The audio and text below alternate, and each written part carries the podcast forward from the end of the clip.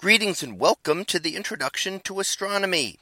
One of the things that I like to do in each of my introductory astronomy classes is to begin the class with the astronomy picture of the day from the NASA website that is apod.nasa.gov/apod. And today's picture for October 9th of 2022, well it is titled Auroras over Northern Canada. So what do we see here?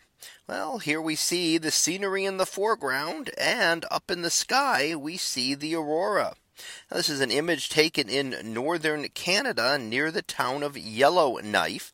And we are looking at the aurora up here in the sky. Now, aurora are very prominent at far northerly and far southerly latitudes. So they're not common in the tropical areas. And this is because the aurora are caused by Earth's magnetic field as it funnels particles from the sun toward the magnetic poles. So those charged particles from the sun strike the Earth's magnetic field. Charged particles don't like to cross magnetic field lines, so they follow around them Till they come into Earth's atmosphere. And that is where it funnels all of these particles.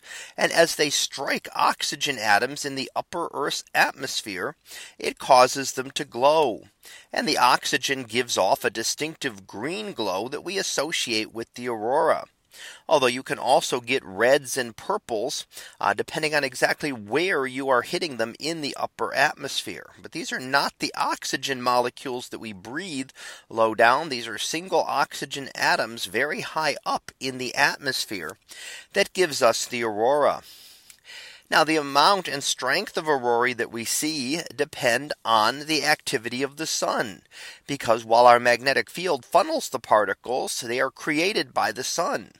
So the more active the sun is, the more particles we will see. So right now we are seeing more more activity as our sun is coming out of a very low minimum of activity. Uh, over the last few years and now starting to become far more active and par- charged particles are, are, being emitted more often and then are coming of course towards earth and giving us things like the aurora so, over the coming years, we should see far more aurora and more intense ones.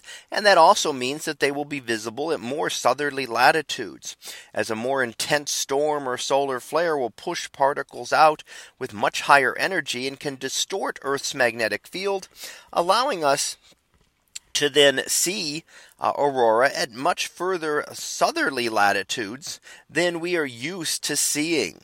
So we will see them closer to the equatorial regions, still not generally in the tropical regions, but things like the northern United States will be able to see far more aurora than we are used to, and certainly than we typically see during a solar minimum. So that was our picture of the day for October 9th of 2022. It was titled Auroras over Northern Canada. We'll be back again tomorrow for the next picture, previewed to be double lunar analemma. So we'll see what that is about tomorrow. And until then, have a great day, everyone, and I will see you in class.